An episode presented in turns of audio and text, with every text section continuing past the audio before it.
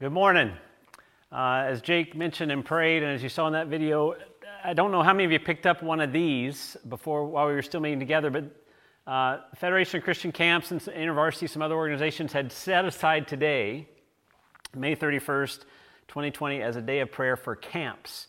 I don't think when they set it aside they realized how important it would be for us to pray for camps at this moment who aren't having summer camp, whose financial picture is up in the air. Um, and we, with, with, with Squeah and Kawkawa, which are definitely part of our family here, I want to encourage you to pray for these camps as they navigate the summer and the future. Uh, I also want to talk about the fact that there's somewhere over here, there's a little red box on your screen. I feel like the weather lady pointing to something that's not actually there. Um, we found that. We'll fix it for next week. Uh, it could just be a glitch, or it could be if you really want to think big, it could be because today is Pentecost Sunday. If you could see the, the, the sanctuary today, there's big red swaths of fabric hanging from the, the wall here to show this, this image of the coming of the Spirit that we celebrate on Pentecost. And you know, remember back in Revelation 7 that, that the followers of the Lamb are marked with the Spirit. So this is a day that we in the church calendar celebrate the coming of the Spirit, which is what sets us apart, which what it gives us the presence of God with us at all times. And so we're excited uh, to celebrate that today. We're in Revelation again. We're over halfway, so you're feeling good. We'll end up with this at the beginning of, of July. There's lots to see as we go through, and it's, it's very easy to lose the big picture, the message of it, because of all the, uh, the unsettling images that you see. Um, but, but the bottom line is that it starts initially with God among his people as they are suffering. That's the idea. The people reading it are suffering, God's with them. And, and this coming of his kingdom upsets the status quo. It makes life difficult for those who follow Jesus, and he calls them to overcome. We saw the seals and the pause of, of in the, between six and seven, which says you're marked, you're safe, you have a seal of the Holy Spirit on you. We saw the trumpet judgments as people resist the kingdom, these things that come, uh, these warnings. And the message to the church was be a witness even to death because you're safe. And last week we started looking at what is the very heart of the book, chapter 12, 13, and 14.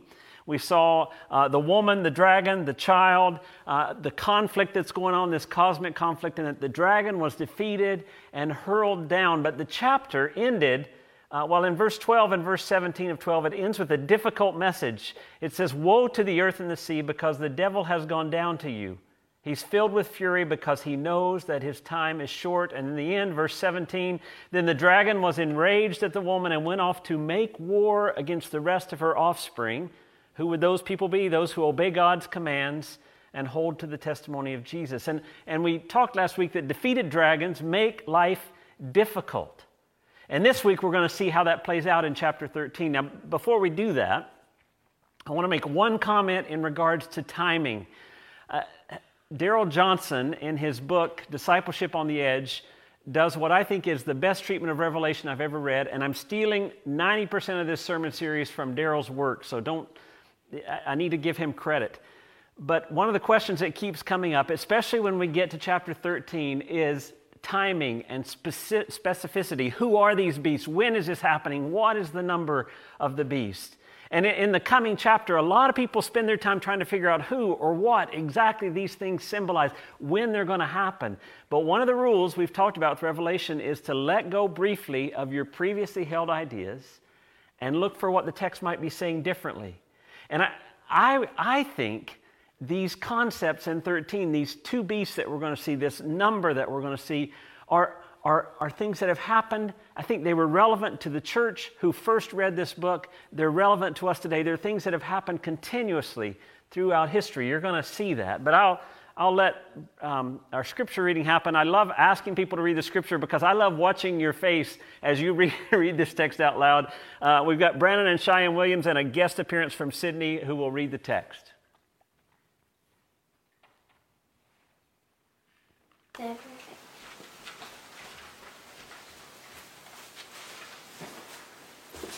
Go, Sydney. Revelation 13. And the dragon stood on the sand of the seashore. Then I saw a beast coming up out of the sea, having ten horns and seven heads, and on his horns were ten diadems, and on his heads were blasphemous names. And the beast which I saw was like a leopard, and his feet were like those of a bear, and his mouth like the mouth of a lion. And the dragon gave him his power and his throne and great authority. I saw one of the heads as if it had been slain, and his fatal wound was healed. And the whole earth was amazed and followed after the beast. They worshipped the dragon because he gave his authority to the beast, and they worshipped the beast, saying, Who is like the beast, and who is able to wage war with him? There was given to him a mouth speaking arrogant words and blasphemies, and authority to act for forty two months was given to him. And he opened his mouth in blasphemies against God to blaspheme his name and his tabernacle, that is, those who dwell in heaven. It was also given to him to make war with the saints and to overcome them, and authority over every tribe and people and tongue and nation was given to him. All who dwell on earth and who worship him, everyone whose name has not been written from the foundation of the world in the book of life of the Lamb who has been slain. If everyone has an ear, let him hear. If anyone is destined for captivity, to captivity he goes. If anyone kills with the sword, with the sword he must be killed. Here is the perseverance and the faith of the saints. Then I saw another beast coming up out of the earth. It had two horns like a lamb, but it spoke like a dragon. It exercises all the authority of the first beast on its behalf, and compels the earth and those who live on it to worship the first beast, whose fatal wound was healed. It also performs great signs, even causing fire to come down from heaven onto earth in front of the people.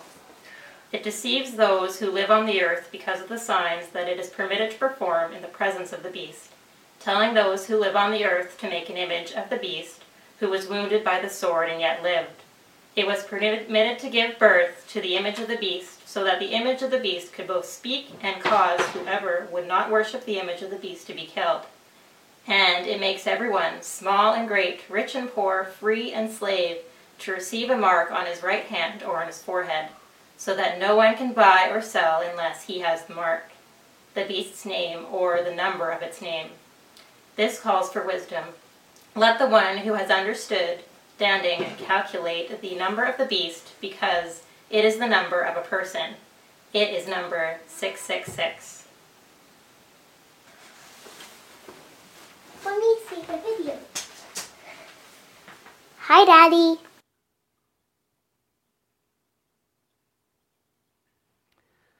Think my favorite thing on that whole video, I appreciate you reading the text, guys. My favorite thing is as Cheyenne gets up to turn off the video, Brandon's still looking at the text like, what in the world did I just read? And I, this is that kind of text, right? The first thing that strikes me as you read this text, as you, you, are thinking through our pictures of Revelation and what we've assumed, is that there's not one beast, but there's two, right? I want you to remember that we're looking at how the defeated dragon makes the life of believers difficult. And what you see, because that's, that's where chapter 12 ended, what you see at the beginning of 13 is him calling forth these two beasts, his two assistants and, and that's how he's going to make the life of believers difficult during this time from the resurrection till the return of Christ. And I want us to look at who these who or what these two beasts are. We're going to start first naming the beasts from the sea. See, I, I, think these beasts are very visible in the world that we live in today. I think they were very visible in the world that the people lived in when they first read this text for the, for the first time. There's some striking characteristics. And, and as you look at the text, it says a lot of things about this first beast in the first eight verses. Seven heads. We've talked about authority. This, the heads is a symbol of authority.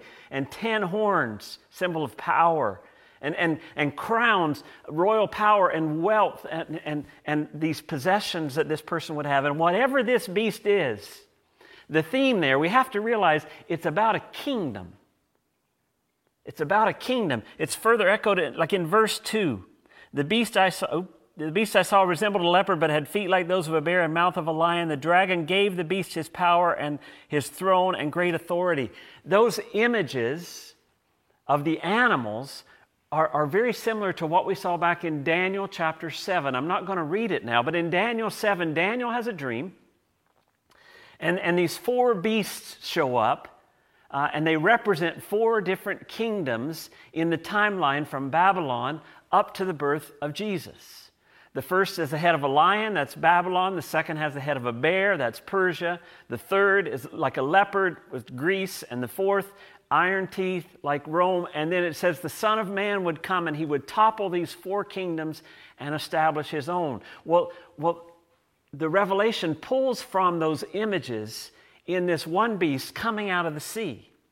And it says the dragon gives this beast all these kingdoms amalgamated into one, his power and his authority. Now remember, his power and authority is limited. Remember when the dragon was thrown out of heaven, his tail swiped a third of the stars from the sky? He, he does have power, he does have authority, but it's limited. And, and, he gives that to the beast in verse 2. In verse 5 and verse 7, we see that this beast is also given authority from, from even from God, allowed to do things. The beast was given a mouth to utter proud words and blasphemies and to exercise authority for 42 months. Once again, this period of journey, there's a certain limited time that this beast will have some authority. And in verse 7, he was given power to make war against the saints and to conquer them, and he was given authority over every tribe, people, language, and nation. You got to realize that even these beasts are working under the authority of God. Even the dragon has a limited authority. Jesus, when he stands before Pilate in John 19, verses 10 and 11, Pilate says, Don't you realize, Jesus, I have the authority to crucify you? And Jesus says, You would have no authority if it were not given to you by my Father. You see, this beast does have some power, some authority on behalf of the dragon but it's limited. But the people follow the beast. In verse 4, they say, Who is like this beast? Who can make war against it? Once again, this idea of a kingdom, right? Whoever or whatever the beast is, it has to do with some type of kingdom or political structure. And it's interesting because it lives even though it dies. In verses 3 and 4, it says that one head of this beast had a fatal wound. Now, I didn't look up the word fatal, but most of the time, fatal means you die. You don't survive fatal wounds. But, but some part of this beast survives death. Now, it's interesting to read it in their context, the people who originally heard it, because Nero, who would have been an, an image of the political authority of the day, just before this time period, committed suicide at age 32. But there was an urban legend that he didn't really die, that some wealthy landowner kind of whisked him away safely to recover, and it became this, this ripple effect that people thought maybe Nero's still alive, so much so that the next emperor, Otho, actually said that, that he was an incarnation of Nero. And it, became this thing that, that the embodiment of Nero became a source of power. In fact, Domitian, who was the emperor at this time, would often refer to himself as a renewal of Nero. Now, that's not so far fetched from our world. You know, my, my generation, maybe just before my generation, uh, would, have, would have heard the rumor about JFK after he was assassinated that he was actually whisked away to a Greek island by Aristotle Onassis, and he and, and, and lived there until this day, right? And it, it, was, it was nothing, it was an urban legend, was what it was, but it caught people's imagination. And I, I want you to know, I consulted the internet this week, and the internet always tells the truth. And JFK and Marilyn Monroe are currently living on an island in the Bahamas. And Elvis is somewhere outside Vegas eating fried chicken at this very moment. Uh, we laugh, but what I want you to see is these urban legends have a life of their own. And, and, and once again, this points to this idea of a political ideology that, that in some way it died, but it stayed alive and keeps going. Third, with this beast, we see that it has a problem with its mouth. In verse 5 and 6, it starts uttering these blasphemies. Now, it's not a problem with the beast, it can, it does, its mouth works fine. But he takes his stand against God and, and blasphemy against God. The, the one he's been under the authority of, he, he stands away from and blasphemes. And it says in verse 8 that the inhabitants of the earth, that's a phrase we've heard all throughout uh, Revelation that talks about the people who resist God, that they worship him.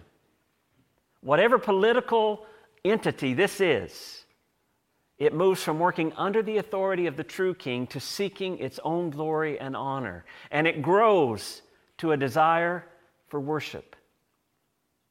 What you see here is a political structure, system, or a person that has abdicated its role as a servant of God and has sought to be equal with or above God. Sounds exactly like what the dragon did, right? Wanted to be like God, so he rebelled and he sought and he still seeks worship, this, this bowing down in surrender. That's what worship is. We bow down and surrender in worship to God, the ultimate king. Satan and this beast seek worship. See, what, what I see is that this first beast is one tool of the dragon, and I want to call it, to name it, dragon motivated political power. Now, wait a minute, Jeff. Doesn't Romans say God establishes our leaders and our authorities, uh, those in positions of authority? It, it certainly does. In Romans chapter 13, 1 and 2, everyone must submit himself to the governing authorities, for there is no authority except that which God has established, which we said in the text, right? This beast is under authority.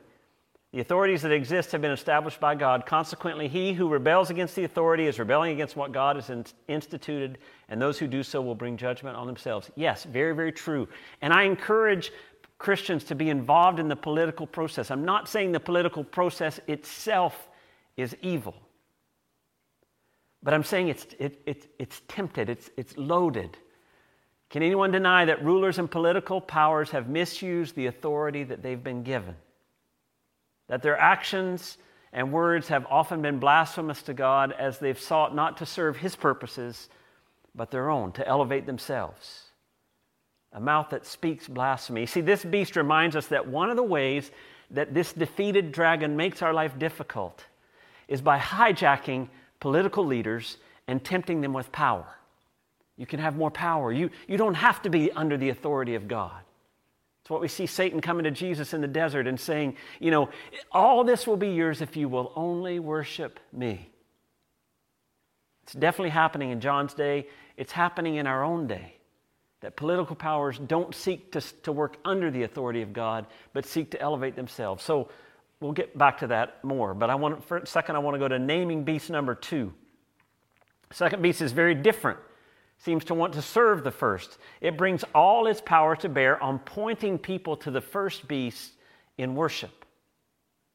And it looks different than the first beast. It looks like a lamb, but its mouth is just like that of the first beast. It spews forth arrogance and blasphemy. And this is the section where we see that cryptic number 666 that has inspired so many ideas and Facebook posts even this week.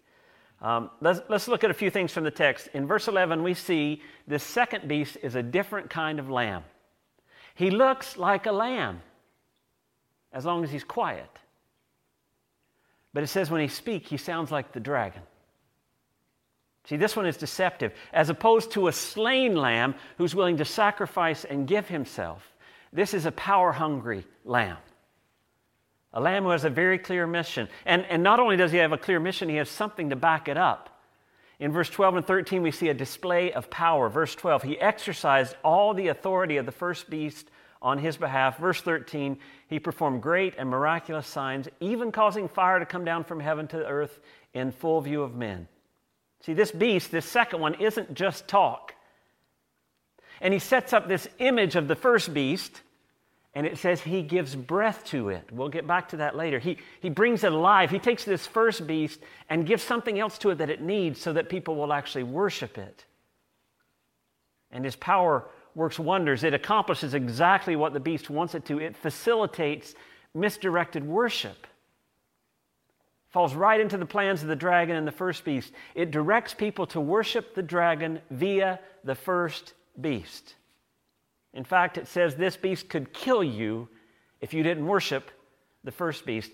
And many did die, didn't they? In, in Rome, as these people were confronted with the, the call that they had to say Caesar is Lord, and they refused and said Jesus is Lord, they suffered and they died.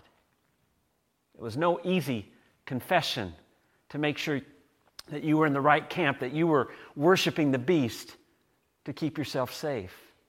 To, make, to keep it all straight, the, the, the ones he recruits are marked with a number. Now, this is the section I say that's been talked about quite a bit, this famed mark of the beast. I'm going to talk about it more in a minute. But for now, I just want you to see the reason it's important is it separates what I'll call the church of the beast from the church of the lamb. There's, there's, there's a marking of the people of the beast that separates them from believers. See, all of those things, all those images make me think this second beast is dragon motivated religious power.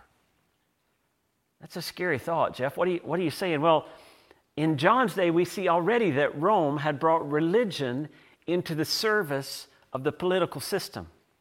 The emperor had become an object of worship. It had been growing for years and years. It still wasn't in full swing. It would get worse as time went on. And see, John's saying that while all this is happening, while the kingdoms are clashing, while the trumpet judgments are being poured out as a warning to the world, that one of the key ways that the dragon will exercise his power is through political systems that get intoxicated with their own power that are supported by religious structures that do the same thing. In fact, political power alone will never rule the world because it's lacking. Just the political structure can't touch the human heart unless you engage it with some kind of religious meaning. That's why the, the image is set up, but the second beast has to give it breath. It's, the, the religious aspect of a political structure is what actually brings it to life. It makes people willing to worship it. And you may be running ahead of me here. Maybe this is a problem today too. We'll talk about that in a minute. But before we do, I, I, I, wanna, I want to make one other thing clear about these two beasts and the dragon. I almost called this sermon, in fact, when I preached this text before, I called it Imitation is the sincerest form of flattery because all throughout the text we see the dragon's attempt at imitation. Even though defeated by God's armies, tossed out of heaven, he still seeks to be like God. He mimics the Almighty in several visible ways. Five in our text. First thing I see is a beastly trinity. God is Trinity, Father, Son, Holy Spirit. All one God, yet all distinct within that. What does the dragon do? He drafts beast number one and beast number two, thing number one and thing number two, so that he can be a trinity as well. And a part of that real trinity, Son, Father, Son, Holy Spirit, the Son dies on a cross. He suffers a fatal wound. You see, and, and the beast says, I'm going to be healed, have healing from a fatal wound as well. You know, just a, a sideline note, and I kind of touched on this before political systems don't die. You know, you, you don't kill a political system. Ideologies morph and change. They, they appear to die, but then they're reborn, right? Nazism shifts to communism, shifts, shifts to nationalism or fascism. And, and we see that. You cannot kill these ideologies, they keep re- rebirthing themselves, mutated forms. But this dragon, he's a trinity with the two beasts. He mimics the death and resurrection of Jesus. It's almost as if he has no creativity at all. He's taking all the ideas of the Father and incorporating them into his own self. You've seen people like that, right? They, they feel like if I'm just like this person, I'll get what they have. The dragon tries over and over to imitate God because his ultimate goal is to become an object of worship. If you read through the book of Isaiah, all throughout the book of Isaiah, God the Father says, Who is like me? Who does this? Who does this? Who is like me? And what you see here, Satan rejoices as his followers cry in verse 4 of chapter 13, Who is like the beast? There's nobody like the beast. And yet, one of the clear commands of God is to worship Him alone. Satan also mimics God in the use of signs. Verse 12, he performed great and miraculous signs. That's actual wording in Greek from the Greek version of the Old Testament that was used to describe what Moses did in Egypt. It's the same exact phrase from the Greek version of the Old Testament describing the signs that Moses did in Egypt. It says, even causing fire to come down from heaven to earth in full view of man. This whole image of Elijah on Mount Carmel with the prophets of Baal calling down fire. See, the dragon has some moxie because he takes these two events that show him being defeated the, the captives, the Israelites being released from Egypt, and, and the worship of Baal being defeated by Elijah calling down fire from heaven, and he uses those two signs to promote himself. One last imitation, and one I want to spend, spend a bit of time on because I know it's one people have a lot of questions about, is both God and the dragon put marks on their followers. Now, let me start by taking you back to chapter 7. It's very good with Pentecost Sunday. Between the sixth and the seventh seal, John reminds us that the followers of the Lamb are marked with a seal. The gift of the Spirit. We talked about God living within us and how you can see that seal represented in our lives, in our character, in our actions. Because the Spirit lives in us, we should be living differently.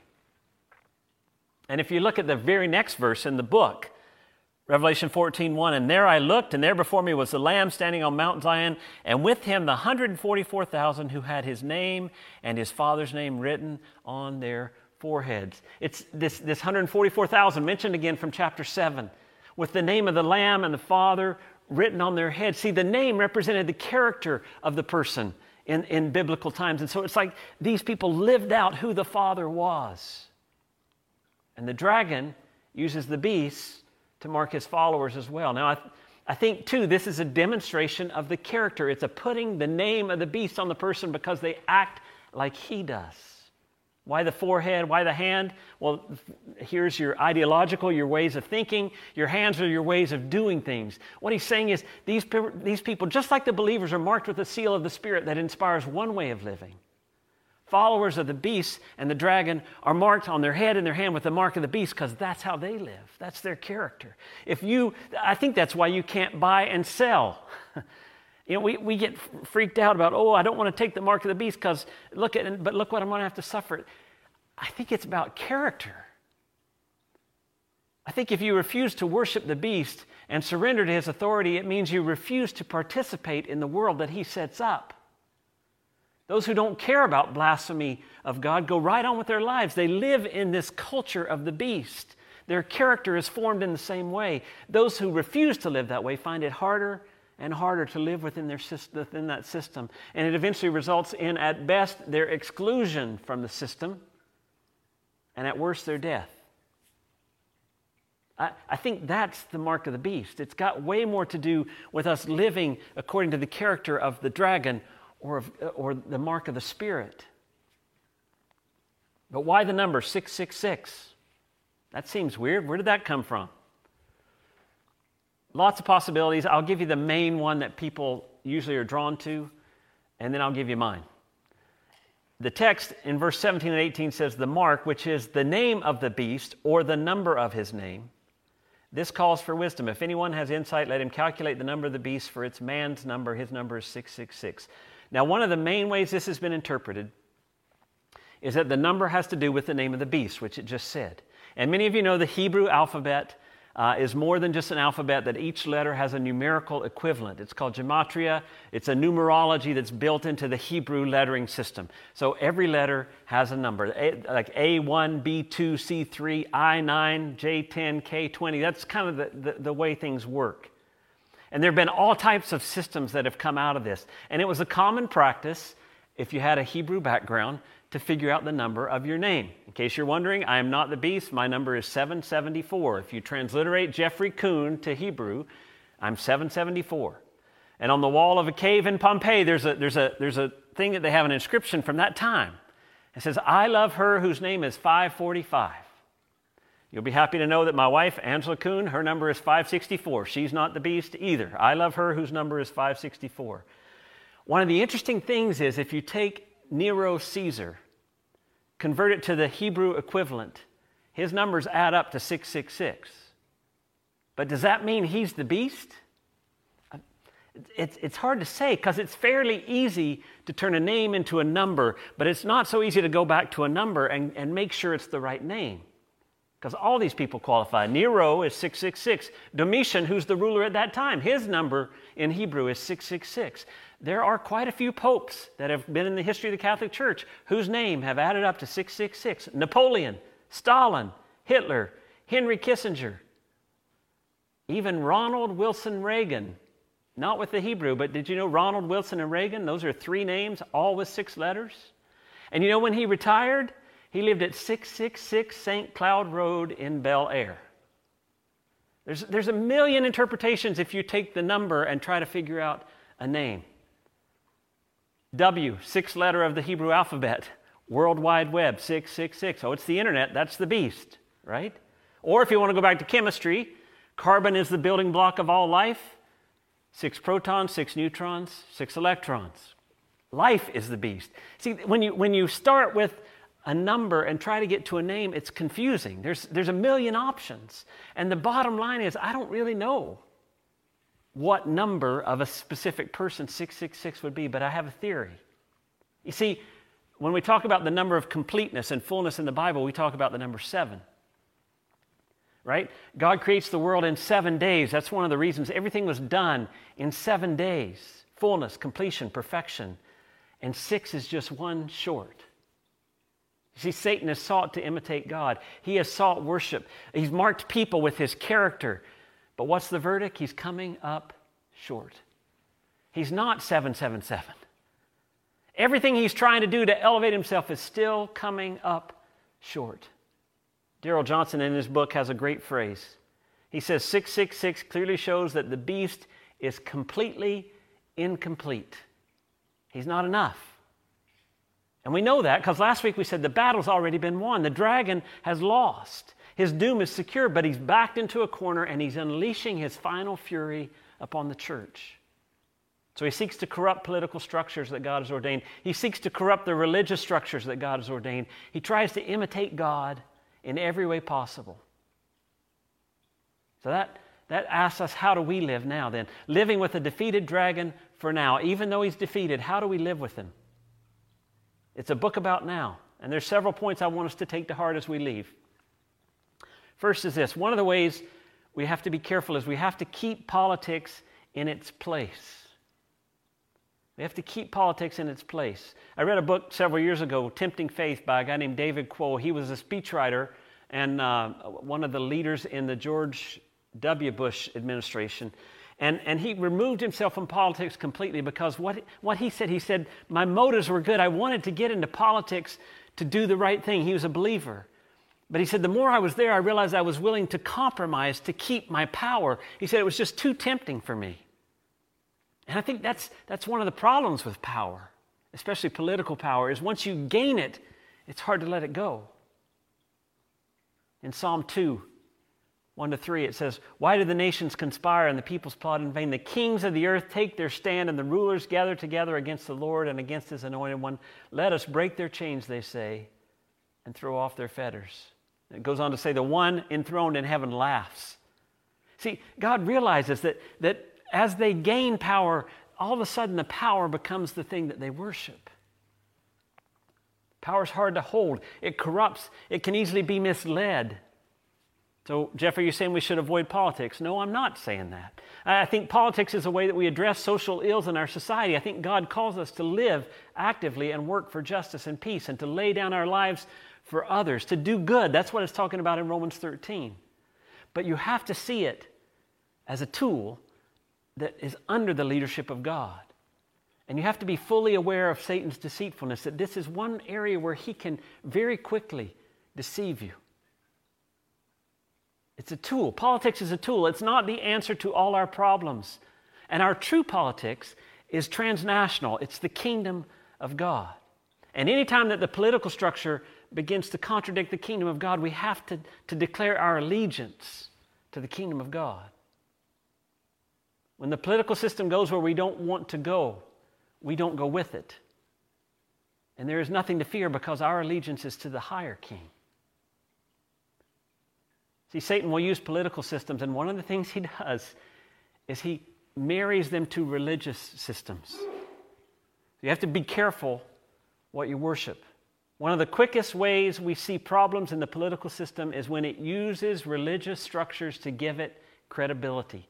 When, when, the, when the second beast builds the idol and gives the first beast breath, should always be a time for caution. Stanley Hauerwas theologian who's writing about when Constantine came to Christ in the Roman Empire and he began to make Christianity the empire of the nation. He said the project begun at the time of Constantine was to enable Christians to share power without being a problem for the powerful. To enable Christians to share power without being a problem for the powerful. And I think that happens in our society. I, think you just have to turn on CNN and Fox News to see it all play out. Unless we Canadians get holy and righteous, we do the same things here. There's, there's a parable told of a bear and a hunter who met in the woods, and the hunter wants to kill the bear, and the bear wants to eat the hunter. And they sit down and they have a conversation. And, and the hunter says, All I want is a warm fur coat for the winter. And the bear says, All I want is a full stomach. And so they reach a compromise. Do you get this? The, the bear eats the hunter, and now the hunter has a warm coat, and now the bear has a full stomach. Well, that's kind of like the church and the state. We've got to be really careful not to throw our religious power into the political systems. We speak to the political systems of our higher, higher allegiance, we don't just fall into them. Exodus 20, verse 3 You shall have no other gods before me. See, even religious structures can be the enemy of true discipleship. What we are to worship is only God. And we see him clearly in this revelation of Jesus Christ, a God who is a slain lamb, a God who absorbs suffering and evil and transforms them, a God who is patient and waits for people to come to him, even if it means suffering for those he loves. A God who uses power in a radically different way than the world does. This is the one we need to bow before. This is the one we need to follow, and it's not always easy. Part of the Christian life is we need to learn to discern. In verse 18, it says, This calls for wisdom. This calls for wisdom. Back in chapter 12, 9, we read that the dragon is the one who leads the whole world astray. This is very challenging stuff. There's, there, there's been a struggle on for several years about the U.S. military in the Philippines and are they kicked out? Are they staying? There's been more happening with it just recently. But I remember reading a letter several years ago from a lovely missionary in the Philippines. It was nobody that we supported. It was a different, I found it from a different source, so don't try to figure out who it was. Um, but in the letter, they said, if the U.S. military leaves, what is going to happen to this country? And I just thought, wait a second. It's not the U.S. military that's holding up that country or the church in that country, it's God. See, it can be so easy to get sucked in and put our allegiance on a political structure, to give our religious devotion to a political structure instead of to the kingdom of God. See, we, we say the same things. Oh, there's no prayer in schools. We're in such trouble, they can't pray in school anymore. We're not in trouble, people. That, that, uh, who, anybody can pray anytime they want. If that's defeated the church, no prayer in schools, then we're, we are to be pitied above all men. We are citizens of the kingdom of God, the one who rules on the throne. Not having a prayer in a school authorized by the school does not scare me about God's future. No manger scenes in front of public buildings. Oh my goodness, what is God going to do now? He's going to win. He's going to win. That's what the book says. We don't have to worry about that kind of thing. And yet we get so wrapped up in these little trappings because we've lost political power in this area, not realizing that that political power is still under the authority of Jesus. And He's the one we serve. He's the one we follow. He's the one that can take care of himself. I better get off my high horse here. I'm going to get wrapped up and nobody's even here and I'm starting to yell at people. Oh my goodness. I just want you to think maybe we've delegated way too much power to the state and to the political process. Maybe we've looked at that as our hope for the future. The only thing that can save the church is having the right people elected that will make our life easier. It's not true, it's, it's idolatry. And we have to learn to discern what is really a part of the kingdom of God. James 1 5, if any of you lacks wisdom, you should ask God who gives generously to all without finding fault, and it will be given to you. Ask for wisdom and then surrender to the results of faithfulness. It's one section of the text that I haven't even mentioned because it's hard to deal with. And we'll wrap up with this. Verses 9 and 10. He who has an ear, let him hear. If anyone is to go into captivity, into captivity he will go. If anyone is to be killed with the sword, with the sword he will be killed. This calls for patient endurance and faithfulness on the part of the saints. Now, these verses caused me a headache. I wasn't exactly sure what it meant, and then it hit me. You see, when the, when the political and religious systems that we live in get shifted away from the lordship of Jesus, it causes great trouble for the people who want to hold on to the lordship of Jesus. It's, it's an unshared center. And what I mean is this that the disciples, we center our lives around the lordship of Jesus and his authority and his example. We want to overcome by keeping the deeds of the slain lamb. The political and religious structures that are hungry for power center around that power and the glory that they gain for themselves by the implementation of that power. And if we are centered here and they are centered there and we don't refuse we, and we refuse to come and center with them, it's going to be painful. They begin to exert their power, crushing the people who will not surrender to their power. Ultimately, it comes down to allegiance. And the bottom line is that we're not first Canadians, we're not Americans, we're not Filipinos, we're not Mexicans, we're not any of that first. We're Christians. We're citizens of the kingdom of God. And our allegiance is to the kingdom of God. And we can offer support to earthly kingdoms, both political kingdoms and religious kingdoms. We can support those until they seek to elevate themselves above God's kingdom. And at that point, we can no longer offer them our allegiance. And that's where these words come in. If you're not offering your allegiance to the power structures, guess what? He who has an ear, let him hear. If anyone is to go into captivity, into captivity he will go. If anyone is to be killed with the sword, with the sword he will be killed. This calls for patient endurance and faithfulness on the part of the saints. See, what, what they're saying here is as the kingdoms of the world collide and people fight for their last stand, saints are going to die. You're going to have to be patient endure with faithfulness. And, and the reason, the reason we can do that is because we're sealed by the Holy Spirit. Because since Pentecost, the Spirit has lived inside of us to protect us, that we are free on both sides of death. We have nothing to fear. You see, oftentimes we're not understood by the political system, and sometimes we're not even understood by the church. And that has implications for us. We need to accept those, knowing that God will work out His will on our behalf. Our temptation may be to seek control, to regain the power that we need to feel better, to vindicate ourselves. But remember, it's, it's a slain lamb that we follow. That's the one who's victorious. You see, in the midst of this flurry of satanic deception, we need to fully see Jesus for who he is. That's why we're looking at the revelation of Jesus. We need to see him. And, and one of the images I'll leave you with today on this Pentecost Sunday is a cross. That's the revelation of Jesus. Those who wanted him to embrace political power become the king, right? Those who wanted him to use the Jewish faith, use that religious power to overthrow the Romans. But what did he do? He offered himself and they killed him. He entrusted himself to the Father. He gave his life for you and me, and then he says to us, Follow in my example. Overcome, like we've said, by keeping the deeds of the slain lamb. That is our calling. Let's pray. God, so many images in this text, so many ideas. And I just pray that you could penetrate the fog in our minds and just help it to speak to where we are right now. Help us to live in the victory of the Lamb, even if it looks like defeat. Help us to trust that you will not be defeated. You're not mocked. That no one who speaks out against your authority will, will stand against you.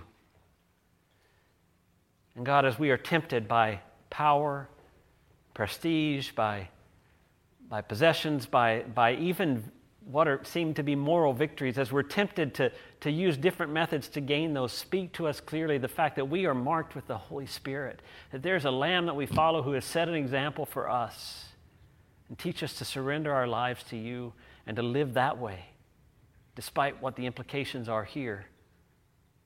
Help us to trust that you will protect us, that you will bring us home regardless of what happens here.